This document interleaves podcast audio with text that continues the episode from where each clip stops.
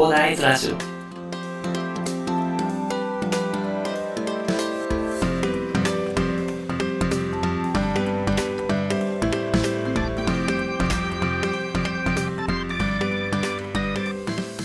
はい、おはようございます。こんにちは、こんばんは、コーダです。この番組ではですね、一級建築士、ブロガー、ポッドキャスター、セールスデザイナーの私がですね、日々の活動を通してサラリーマンの方が楽しく生きるために役立つ情報をお話しさせていただいております。いつも聞いていただきありがとうございます。さて、本日は11月14日土曜日ということでね、週末ですね。皆さんどうお過ごしでしょうかね。私はですね、今日は朝から、あの、収録しようと思ったら、ちょっと奥さんがね、早めに出かけるということでね、まあ奥さんの準備がね、終わるのを待ちながら、あと、ハリネズミさんのね、家もね、掃除してないということでね、ハリネズミさんの家を掃除しながらですね、待ってね。で、なんかお腹空いちゃったからもううどん食ってね。まあ、今もう9時半でございますね。はい。今日はですね、私はですね、とりあえず、布団に入らないことを目標にしようかなと思います。うん、そうだな。全くだと厳しいから、1時間30分だな。30分以上は布団にいないということで、布団にいるとね、あの、全く何もできなくなっちゃうので、まあそれをね、今日はちょっと目標にしてね、まあとりあえず作業するということでね、今日はやっていきたいと思います。はい。で、本日お話しさせていただきたいのはですね、まあ、建築業界の闇といいますか、建築業界のその休めない理由についてね、お話ししたいなと思います。まあ、昨日こんなつぶやきをしたんですけど、工期を伸ばせないから土曜出勤やサービス産業をせざるを得ないのが建築業界の闇と。なぜなら工期を伸ばすと建築費用増加、会社の売上減少、接種の土地に関わる負担の長期化ということでね。なので、権力を握る人たちの不利益しか生まないから、このせいでいつまで経っても改善されないということでね、お話しさせていただきました。まあ、これをまあ思ったのが、なんか YouTube 見ててね、工事管理になるとどうなるかっていうね、あの、そういう動画があったんですけど、それを見てね、本当にそうだなと。思ったというか、あの、私もね、一応設計、設計職ではあったんですけど、設計職である限り、あの、工事管理の人とは切っても切れない存在ですのでね、まあ、工事管理の人がどういう風に仕事をしてたのかよくわかってるし、よく話も聞いてたりしたので、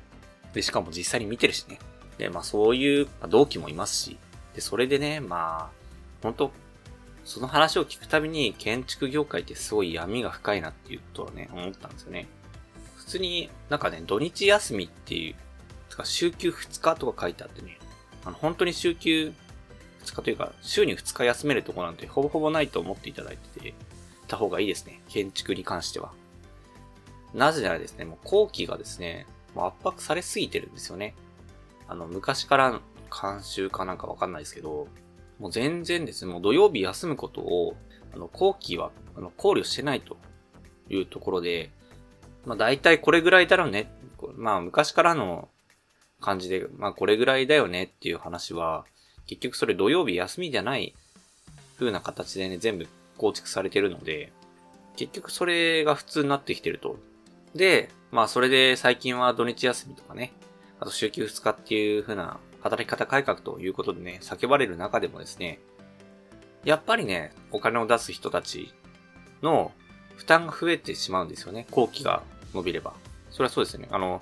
後期が伸びれば人件費がそのままプラスされますんでね、その会社だってね、売り上げがありますので、まあ、工事管理もね、その長期化した分、あの、その業務に当たらなきゃいけないということがありますんで、まあ、そのまま人件費とかがね、で、あと電気代とかも、普通に建築費用に跳ね返ってくるというところで、まあ、まず、建築費用増加ですよね。施主さんの出すお金が増加してしまうと。で、施主さんの方のその費用が増加するだけじゃなくて、工期が長くなればですね、回せる件数っていうのがやっぱり少なくなりますよね。そうなると、売り上げも減少すると。で、今度長期化すると、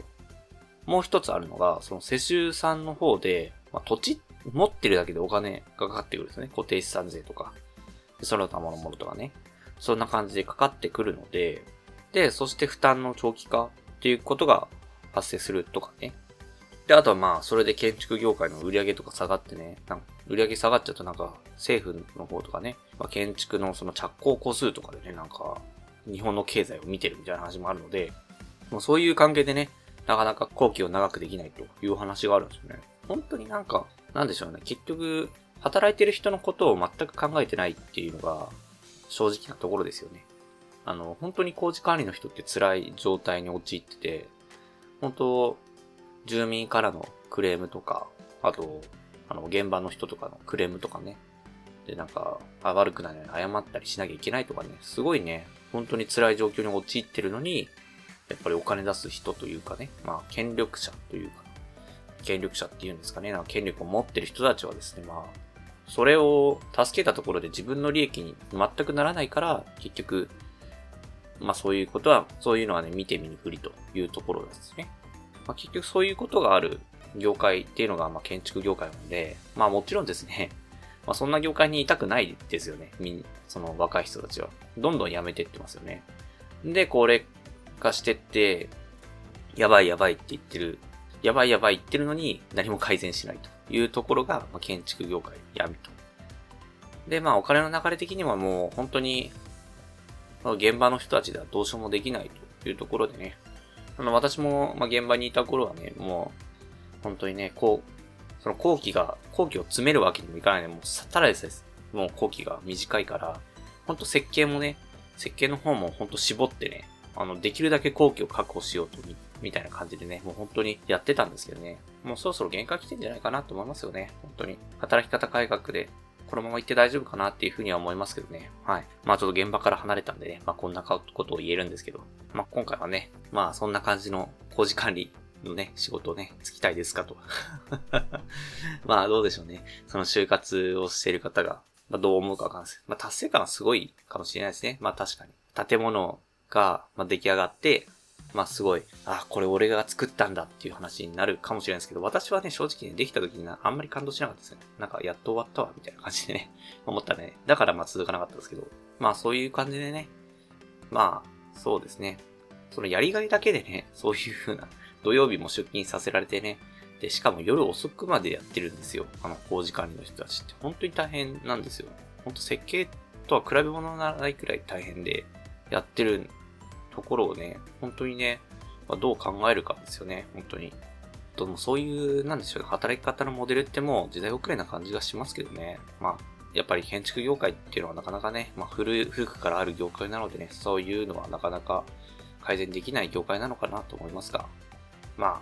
これもこのまま若者離れがね、離れていったらね、もう改革せざるを得ないと思いますんでね、まあ、それをゆっくり見守っていこうかなと思う今日この頃でございます。はい。ということでね、まあ、今回は建築業界の闇ということでね、ま実際に私が現場にいた中で感じたことっていうのを話させていただきました。もちろんね、現場で働いてる方々はね、本当やりがいが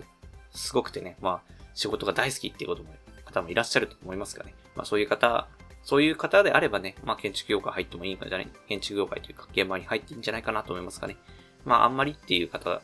がいればね、まあもうちょっともし学生さんとかね、これ聞いてたらね、まあ、もうちょっと考えていただいてもいいんじゃないかなというふうに思います。はい。ではね、えー、本日はそんな感じで終わりにしたいと思います。最後にお知らせだけさせてください。この番組ではですね、皆さん困ってる悩みとか話していないを随時募集しております。コメント欄や Twitter の DM などでどしどし送ってください。Twitter とかのリンクは概要欄に貼っておきます。